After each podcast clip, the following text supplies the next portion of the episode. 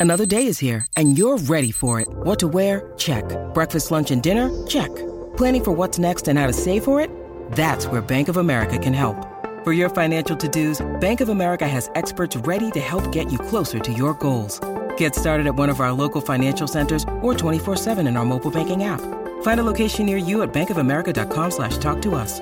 What would you like the power to do? Mobile banking requires downloading the app and is only available for select devices. Message and data rates may apply. Bank of America and a member FDIC.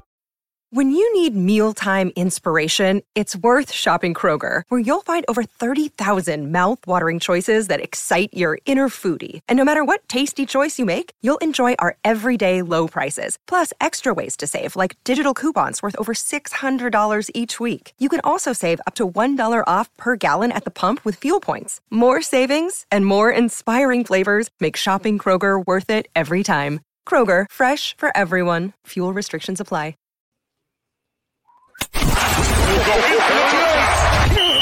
This is the MD's Fantasy Football Show with Dan Mater.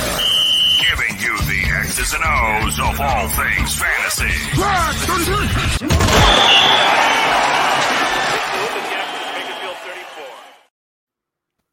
We got the Sunday night game. It's going to be a good Sunday night game. Buffalo Bills taking on the Cincinnati Bengals here in Cincinnati. They're favored minus two and a half with an over under of 48 and a half.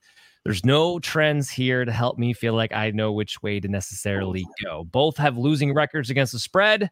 Both have half their games or just a little bit less than half their games on the over and the under this year. Chris, what'd you say? I like the over in this one. Over 48 and a half. I mean, that's what I want to have happen. Is the over on this one. so that's I want it to happen. It should happen. Josh Allen, who's my QB one, Joe Burrow is my QB five. Uh, Burrow looks healthy. Josh Allen finally got unleashed, and you now the problem was they took their foot off the pedal because they should have put up more than 24 points against the Tampa Bay Buccaneers. But in general, them going to more of 11 personnel with Josh Allen being allowed to run, that offense finally looked like it had some tempo, finally looked like it was open. Burrow did exactly what Cousins did to the San Francisco 49ers, completely dissected them, but he ran around. He looked healthy. It looks like the calf is not an issue anymore. So as a result of this, we have two offenses trending in the right direction. Uh, Joe Mixon, I have as a low end RB1 this week. James Cook, Leonard Fournette signs with the Buffalo Bills. So, Adam, what do you, what do you, what, what impact do you think this makes on the whole James Cook Buffalo Bills backfield situation of it all? I don't think it's much of one. Uh, I, I think the bulk of the carries, which is where he's been getting his value, is still going to be in the um, in the James Cook camp. I I think that you're going to see Leonard Fournette Leonard Fournette out there to pass block a lot. I almost think he's kind of a tight end replacement more than anything. I think he helps protect Josh Allen quite a bit. He's a great pass blocker. Um, but I don't expect him to have a, a crazy uh, rushing volume.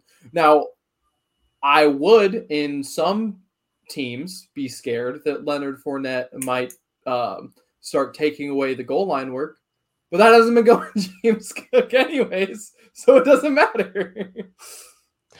yeah, I, I think this affects James Cook not at all. Latavius Murray might be on his way out in his usage. I, I, I think the if you were a James Cook owner, I think the only thing about this that should disappoint you or maybe would disappoint you would be that maybe you thought after that Thursday night game, you see James Cook getting animated on the sideline, with Latavius Murray getting stuffed.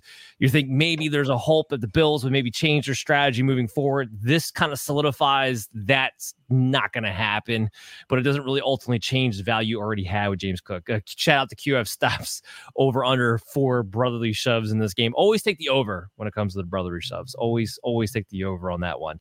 Uh, Stefon Diggs, Ja'Marr Chase, we love them. Tee Higgins, this is the highest I've had him ranked all season long. Now, he didn't quite play his full usage last week, 82% of the routes. It's getting closer, usually more like 95, you know, maybe even 100. The guy's out there on the field all the time, generally speaking. But with Burrow being healthy and this game having a possibility of a shootout, Chase, you're going to lock in Tee Higgins as your top 24 wide receiver? Yep, I've got I've got him at 22 this week. I, I, agree. Yeah, the the farther and farther that he gets away from his own injury and the, the healthier that that uh, Burrow looks, I mean, yeah, there's the sky's the limit for this pass pass game. We've seen it before, and I think we're going to continue to see it for the rest of the season. To see it again. And as long as he practices in full this week, I would expect him to get up to 90% of the routes, which is yeah. pretty much all he really needs to be here. Uh, QF stops coming back in. James Cook or Rachaad White this week. I actually have James Cook ranked two spots ahead of Rachaad White for me this week. You guys agree or disagree with that? Agree. Yeah. I've got him six spots ahead. So, yeah. Okay. So you really agree. All right. So Gabe Davis, I got him at wide receiver 25. Now, this might be writing me putting myself in the nail in my own coffin. I don't know. It's Gabe Davis. We all know that it could be hit or miss at any point in any given time.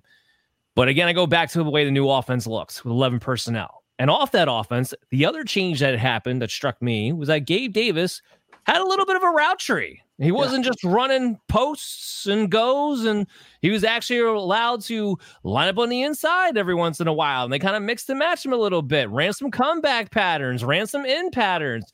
Uh, if you actually use Gabe Davis as wide receiver, maybe he's actually pretty good. I don't know. Even if they go back to the old usage, He's still big Gabe Dave for a reason. This is a big game. So I just think Gabe Davis is going to score a touchdown this week. What do you think, Chris? Yeah, I tend to agree. I mean, I called it last week. I think I should get some credit for that. I said like Gabe Davis versus Tampa Bay. Um, I think Gabe Davis is going to be continue the guy that talked about a shootout possibility and a big game. And uh, the way the usage is for passing attack, and I like him in the red zone as well. So I think Gabe Davis is a guy that I like in my lineup this week a lot. What do you think about the route tree that they finally let him run? Why don't they? I think it's. I think it's fine. Thank you. I mean, yeah. I think basically thank you. You start unleashing some of these guys. I'm so tired of these coaches. I'm so tired of these coaches pigeonholing these players. There's running backs, receivers. You know, let guys do what they can do. Let them run routes. That's why it makes you hard to cover. That's why you're you know you have all the quarterback actually get guys open. Imagine that. Yeah. Like I, well, like like I said Sunday, he can still run three deep. You can still take three straight nine shots with him every game if you want. But then the rest of the game, let Khalil Shakir be that guy running all the way down the field and use Gabe Davis, like Dan said, as an actual wide receiver instead of just a dude running the damn nine. Just real quick though, Chase, look at AJ Brown's explosion in Philadelphia. Mm-hmm. We, you know, Dan and I are huge AJ Brown fans. Listening in the draft about how he can't run a route tree, that's why he went as far down as he went. Goes from Tennessee, where he got a limited route tree, a lot of play action, a lot of slants, a lot of easy stuff. Now look at him in Philadelphia, and suddenly we actually let AJ Brown run an entire route tree. Look what he's capable. And look what the hell he can do. Yeah. Yeah, I agree. Not saying Gabe Davis is AJ Brown, but he can no. definitely be more than just the boomer bust guy that he doesn't been. have to be DeSean Jackson. He's he's a better overall receiver than that. You don't have to just yeah. throw him the ball deep three times a game. And I do think that being in more 11 personnel packages, I think the two tight end set thing was killing them because they were just limiting him to a certain route tree because of what they were trying to do off of that. I think being in 11 personnel is actually going to help him be able to expand. Um, this one, Dalton Kincaid, top five tight end for me.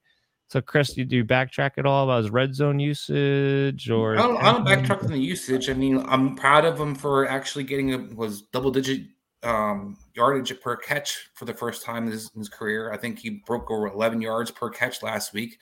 So you're getting more explosive with an up to eight and a half now for a season, I think it is. Um, so you're not looking for a whole lot of explosiveness out Dalton Kincaid, but you did see the red zone usage. You saw the team just basically pass the ball every down. So uh, in tight end five, Dan, we talked about this a lot in the show. After tight end three or four, flip a coin and tell me between five and fifteen, and I, I have no idea who's going to finish between the spaces. Well, and, and honestly, he's going to probably move up to tight end four for me once I get some uh, clarification on exactly who the quarterback for the Minnesota Vikings will be. If, if it's Jaren Hall, I probably will put Kincaid ahead of TJ Hockenson. If for some reason, I, I, still think there's a small sliver of chance it's Josh Dobbs. If it's Josh Dobbs, I would go with TJ Hockenson, just one spot ahead with the overall usage. But I don't like Hockenson regardless. That can yeah. be a showdown. Exactly. yes, sure. Right. Dalton Kincaid is catching 88% of the passes thrown his way this He's 30, 34, I, I think it is, right? 30 catches out of 34 attempts. 30 catches out of 34 targets this season. It's not his fault that they're throwing the ball five yards deep every day. Yeah. I mean, if they let him run around a little bit, he might actually have more than like you Again, said. Well, we now know how long it took for Gabe Davis to get a real route tree. So that Right, might be a well. There you go. In, in Kincaid's situation, at least it's directly correlated with no more Dawson Knox, and his Right, usage goes up. So exactly. that- that's that's the big thing there. Uh, let's head to our next match.